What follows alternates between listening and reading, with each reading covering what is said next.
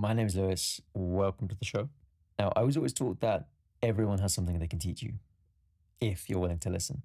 So in that spirit, I started this podcast to do exactly that, talk to interesting people and see what I can learn from them. This episode, the first episode, we speak with Prithvi Singh about the Bible, religion and its origin, and sharks. I just made it a bit loud now.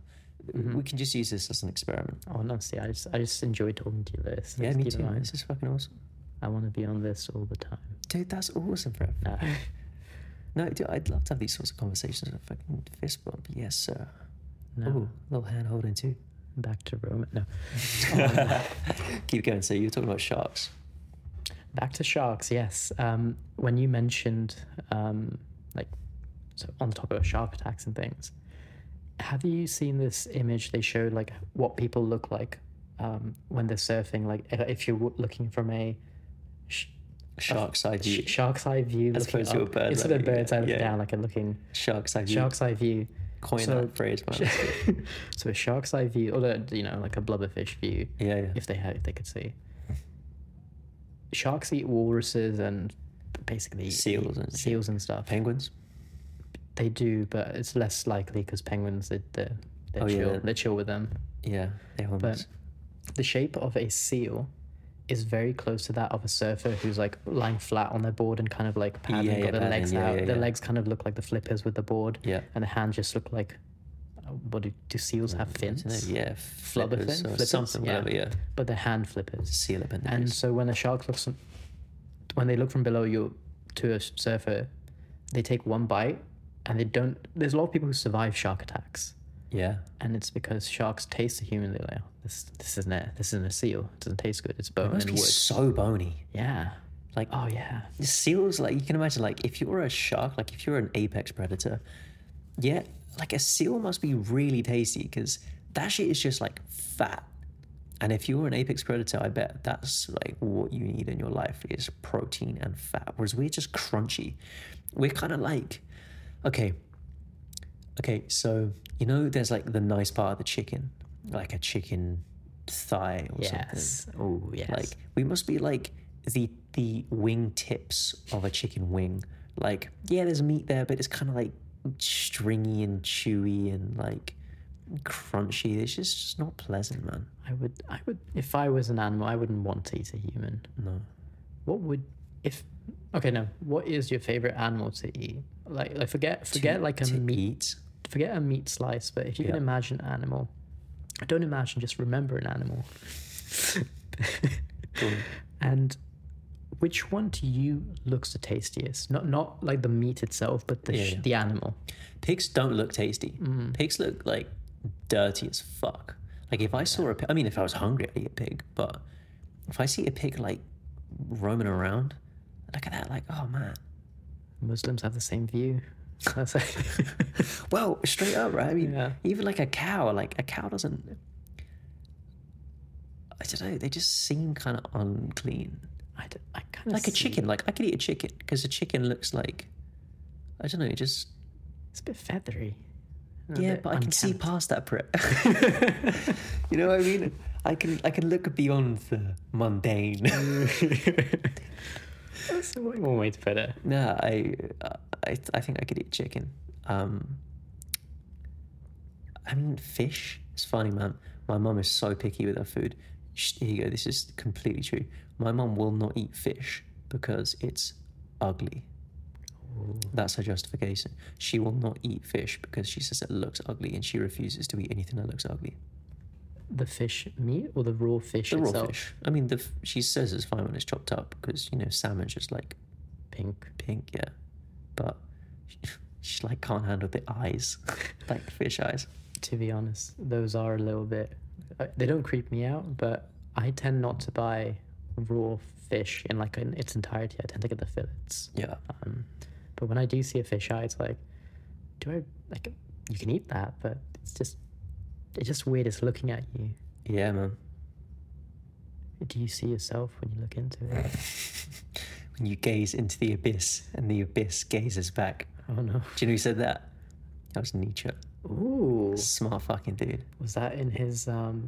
he wrote... There's some, like, Beyond Good and Evil, was that from there, or was that just a general quote from him? I'm good, dude. I should know this. I did a module on Nietzsche and philosophy. I should know this. Nietzsche's one of my favourite philosophers.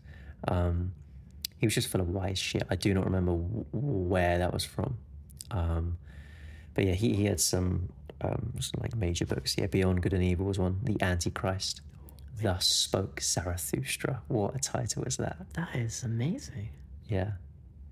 I'll be honest, I don't even remember the content of that book. It was something like Zarathustra is this dude.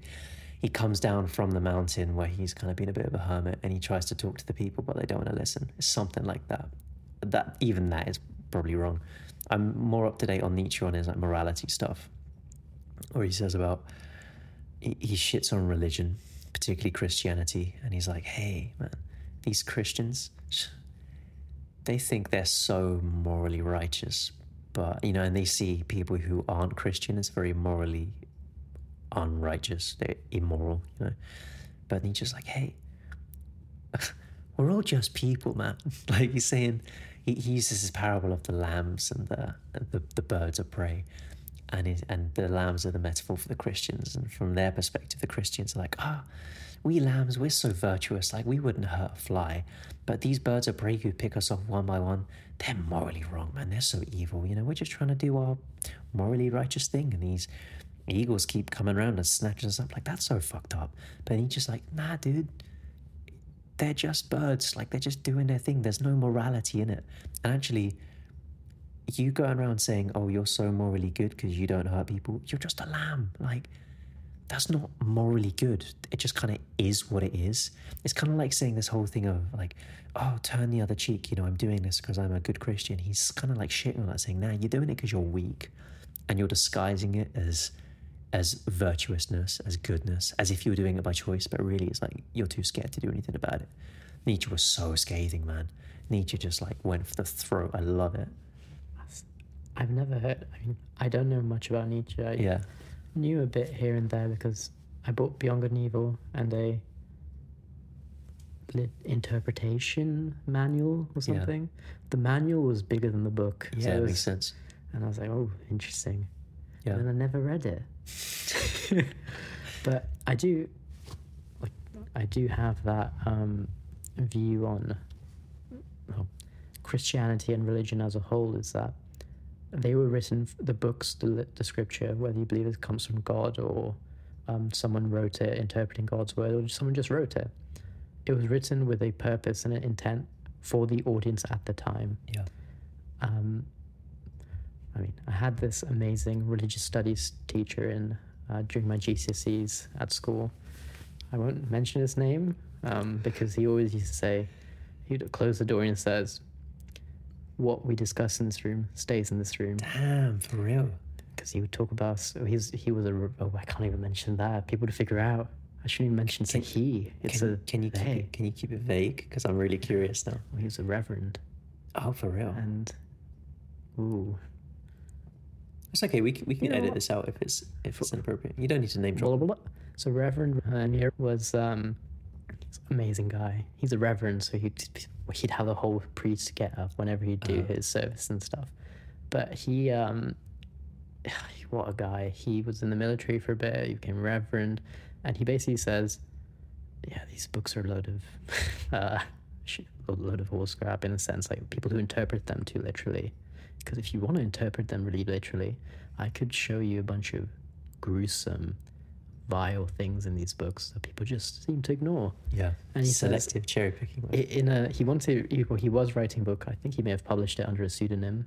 It was called "Sex, Lies, and a Nail Through the Head: Stories from the Bible That People Ignore." Oh my god, man! That's such a metal title, honestly. Nail through the head. Yeah, sex, lies, and nail through the head, and it's like. These are things that are discussed in the Bible. People don't, or they don't choose to look at it or interpret it the way it should be. They want to, they interpret things literally where they want the literal definition, or the literal meaning, and they take the metaphorical or implied meaning for things when it suits them in other areas. Yeah, yeah. And it's like you mentioned, it's a selective cherry picking. Like, take it all as it is, or take it as it is, but then be critical by giving it context of the time it was written. Mark's Gospel is written, like all the Gospels, Christians are being persecuted at the time. And it was written to comfort them, the early Christians, in their suffering, to say, you know what, life's rough, but there's a greater kingdom beyond, somewhere where you can go. It's your garden of solace on this land.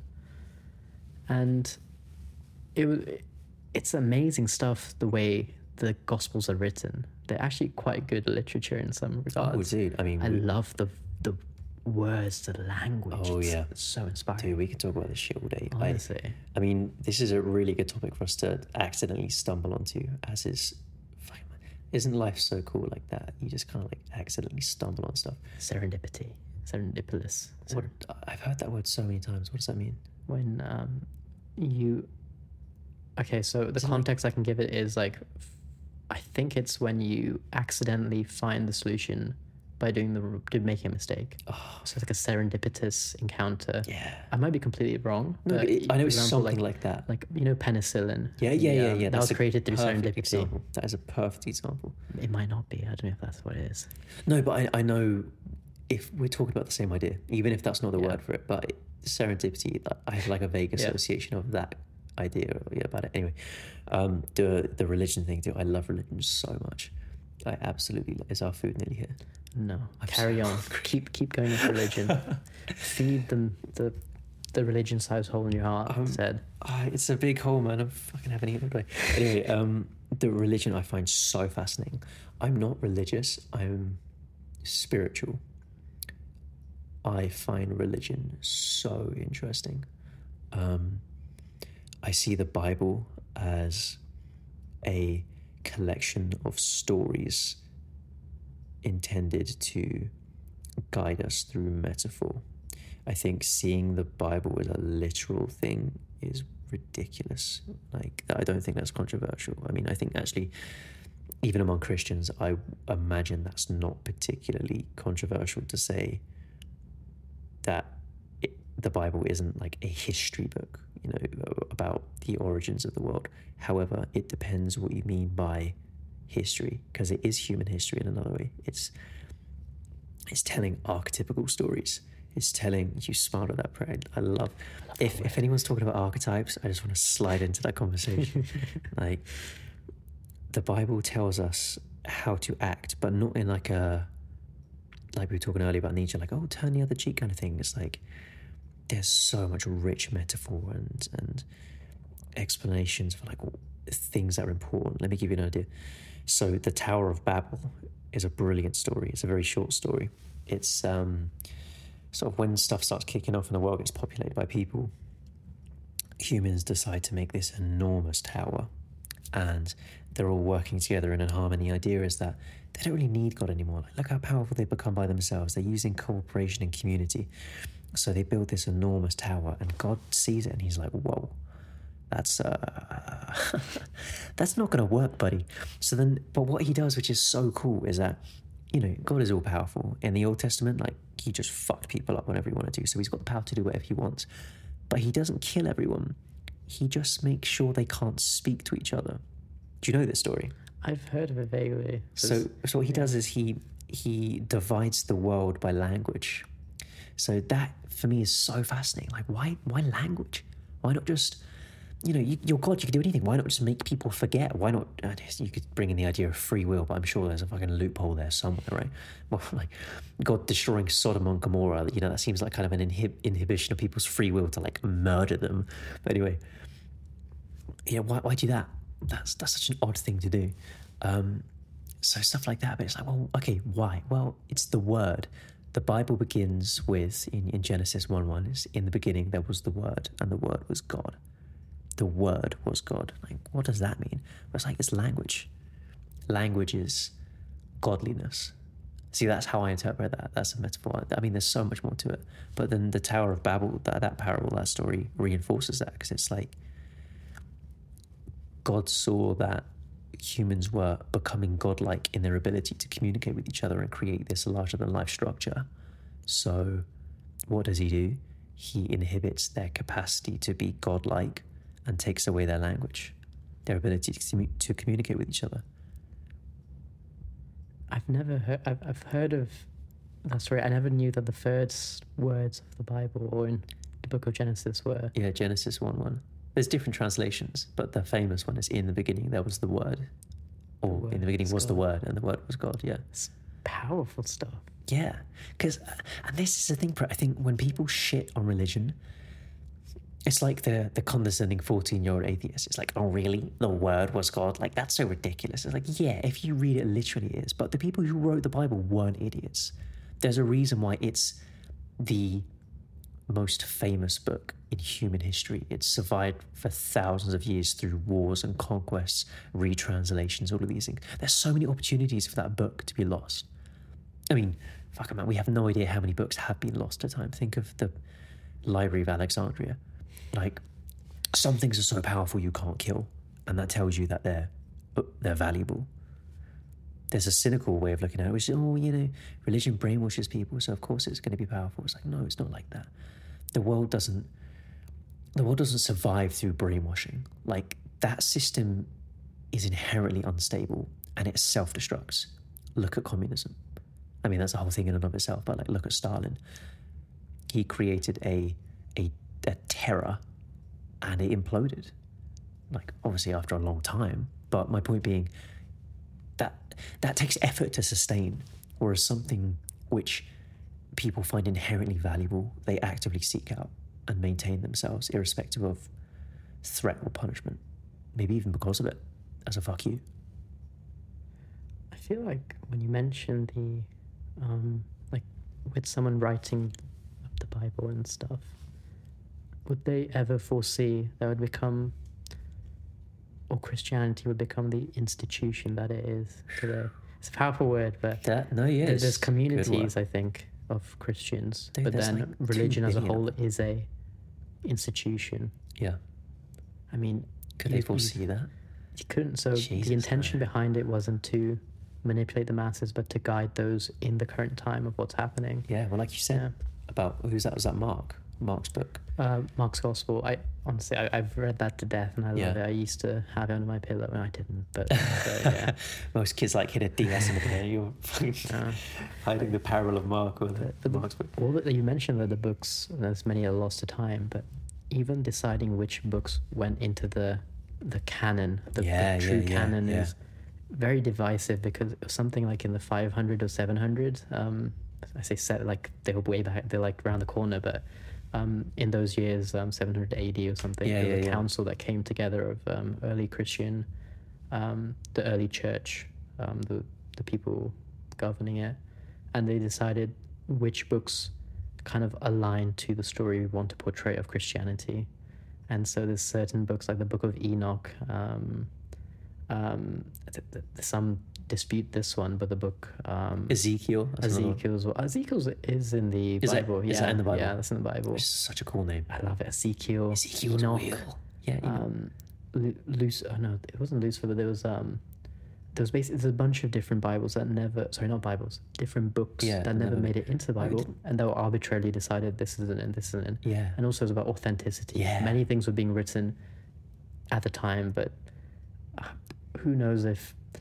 The historical people, these are authors, who knows what was real. Yeah. And you're doing it 700 years after the fact. It's very hard. So I'm not judging them, and plus they wanted to guide the people in a direction. It's fair enough. Yeah. But the Book of Enoch, it's very, I say powerful, but it's fascinating. It talks about the forms of angels and the Nephilim and stuff. Have you heard of the Nephilim? No, I haven't. They're like a race of half angel, half human giants. What the fuck? And it's super interesting to just hear about, because you look into history. The Babylonians or the.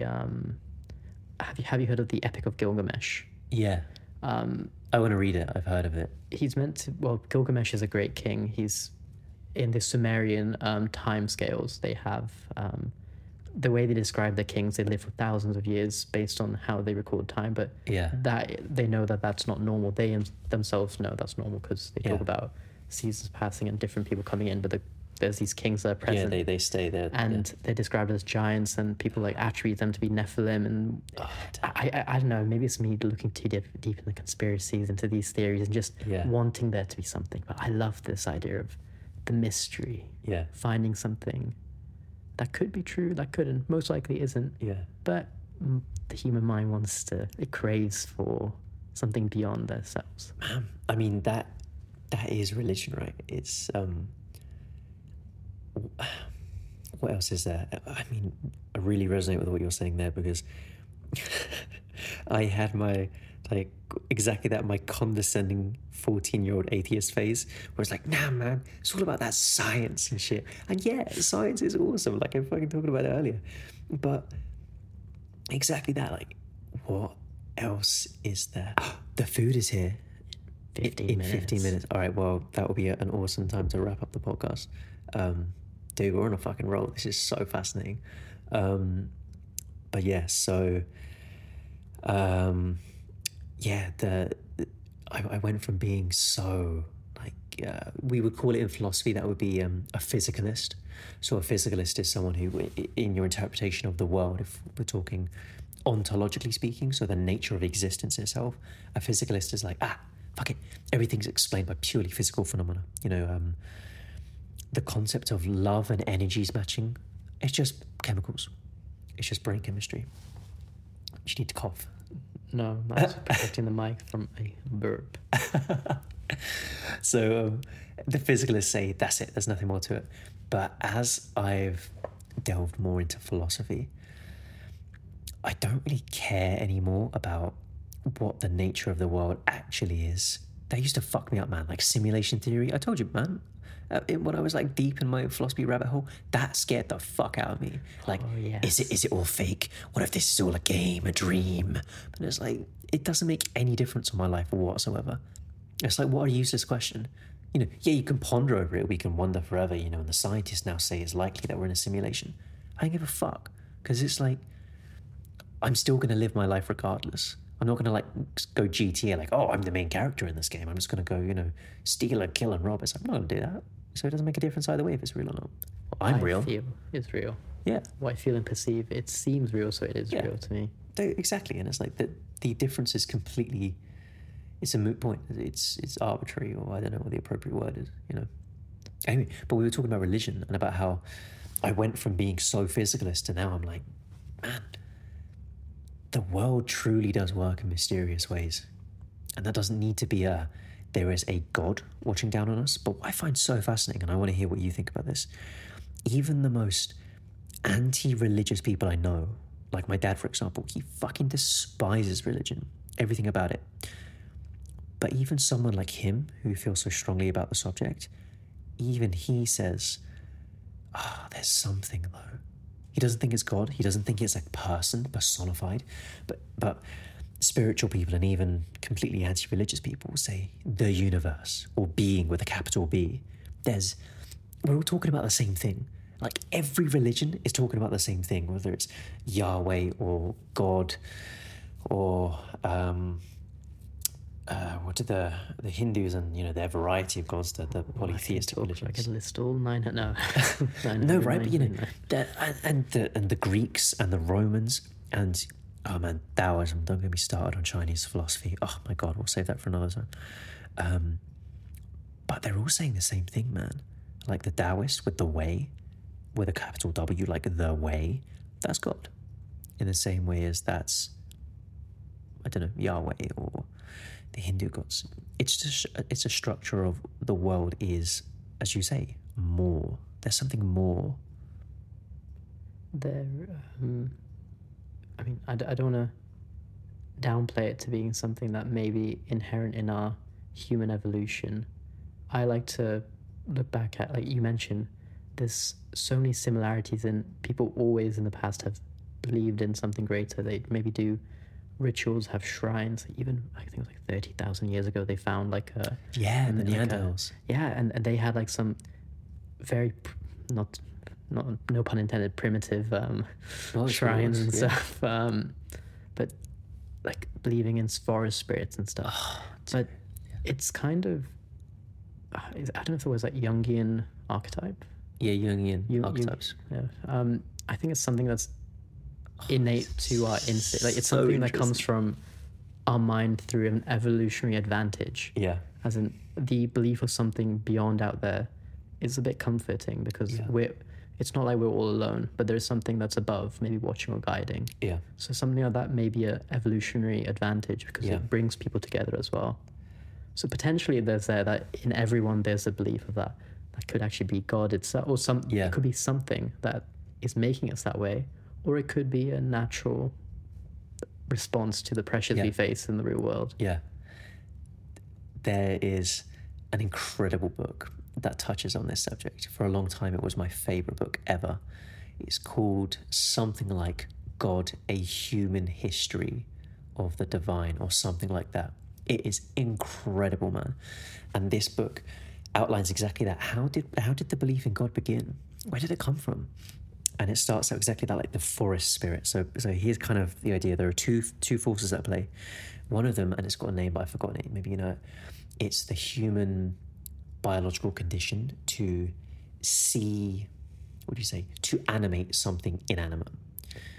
Anthropomorphize. Yes, anthropomorphize or something like that. So what would have happened? It's the exact same principle that we have when you're a kid, your toys are alive. Like, no one could tell me different. My blankets or whatever, like, those things had, like, souls as a child, right? You know, like, your toys, that they have personalities. Like, I don't know about you, man, but, like, man, I had to make sure all my toys were, like, together because they couldn't be lonely. Do you know what I mean? Like, I was going to say, don't tell Disney about it or they make a movie on it, but they've already done it, so... Well, man, maybe there's a reason why that film was so fucking successful, because it touches on this universal human thing of when you're a kid, it's all alive. That's the magic to it. Anyway, so in these ancient hunter-gatherer societies, what they're going to do is someone's going to go out one day. Fuck it, let's call him Adam. Let's be like really symbolic and poetic about this. Steve. Adam and Steve. Adam and Steve. It was Adam and Eve, not Adam and Steve. Yeah. Carry on. It was Pride Month, basically. You can't do that, man. So... I'm going to call him Adam, just to be symbolic. Adam goes out to the forest one day. It's a foggy November morning. There's mist on the forest floor. It's a little bit creepy, right? He goes out by himself to do some foraging, whatever. And he sees in the distance, there's this face that's staring at him. And of course, you shit yourself, right? You go, oh my God, you know, that's that jolting, you know, that jolting moment. You freeze and you're like, what the fuck? Like, we've all experienced that at some point. But he gets closer to the tree and he's like, oh wait, oh shit, I spoiled it. He gets close to the face and it's a tree. It's like a face carved into the tree, or like just how the tree is naturally grown. You know, the trunk looks kind of human-like. And all of a sudden, it's not just a tree anymore. It's got a character to it. It's a face. And all of a sudden then you can then begin to shift. And as you say, it's evolutionary, you know, it brings people together, because then he's like, hey, look at this tree, you know, it's got... Once you imbue it with a soul and you share that with others, then they can begin to see it in the same way. And all of a sudden, you've got this, not just a tree with a face, but it's a guardian of some kind. It's like a forest guardian. And now it's got a purpose. It's got a function. Its function is to protect, to look after, to oversee. And you can see exactly how we're saying from an evolutionary perspective, how useful that is, because people will be more willing to connect and share. They're unified by this tree guardian. And then, but you can see how it's a reflection of the culture of the time, because it's that we don't have tree guardians anymore. Like, we have a single god, you know, these are the main gods, because that's how our society functions now. It's much more, let's not get into that, that's a whole other thing in itself. But say, if you compare, say, the prehistoric gods, you know, you had the river god, the forest god, the god of the hunt. And that was all relevant for the context of the time. I'm so ready for food, man. How far away is it? Is it outside? Oh, it's around Poplar? Poplar. Well, how long have we got? About 5 minutes. That's fine. It's not bad. Let's wrap this up. So you've got, you know, the tree guardians, and then after however long it takes to get to, say, the Greeks, their gods are a reflection of their society. You've got the god of war, the god of messages, you know, the god of Platonic love, the god of wisdom, like these things are much more complex concepts because the society of the time requires those complex concepts to be looked after by a particular god, in contrast to much more primitive hunter-gatherer gods back then. Which then, as we progress through time, then we have monotheistic gods. And let's not get into that because that's a whole talk on morality and objectivity and all of that shit. But I mean, it's interesting you mentioned, because you could say Christianity, the Old and New Testament, God rebranded himself halfway through to...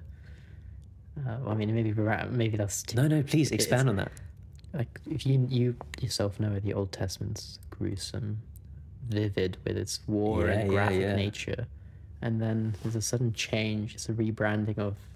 It's trying to show a different light of God and what religion, what Christianity is. Yeah. I just love that. It's like... It's so fascinating. Maybe it's weird. Like, was it too... Like, why was there a sudden change of heart? Like, shouldn't God be stable, persisting, unchanging? It should be... That's how I view it, but then maybe it's how we shift our lens of what the divine is. Yeah, dude. I mean, funny, I was helping my little brother with his RE homework like yesterday. Dude, it was so...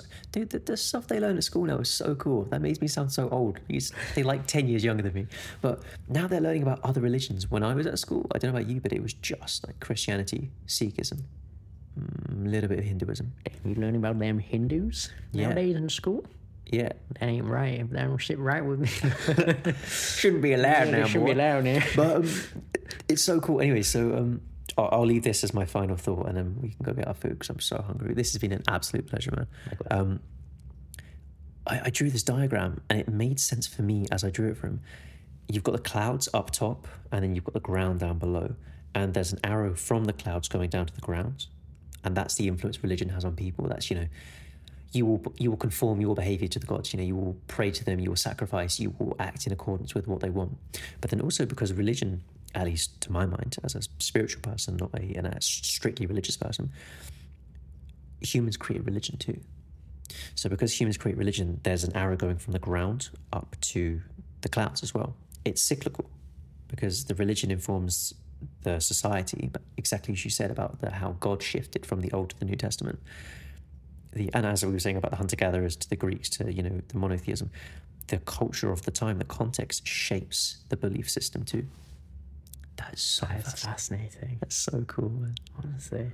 Closing thoughts? In general. Closing thoughts. This is pretty sick, can't lie. I enjoyed this really so much. Man. Thank you, man. You're the first podcast, Brit. And not the last. Oh, man, I'm going to do this more, man. I'm going to do it more. I call this, I was thinking of ideas for what to call it. I think for now I'm going to call it the Layman Podcast. Ooh. Because it's I don't know shit, man. And I'm here to learn and to talk about stuff. What's that weird curve where it's the Dunning-Kruger? It kind of reminds me of that. I don't know shit. I'm going to be confident about it because I'm on a podcast. I'm going to say it with gusto. Yes. Yo, yes. What a perfect place to wrap up. All right. Speaking of gusto, time to eat. Time to eat. Dude, it's been an absolute pleasure. Let's leave it there, man. It's fucking awesome. Thank you very much for it. It's been so good.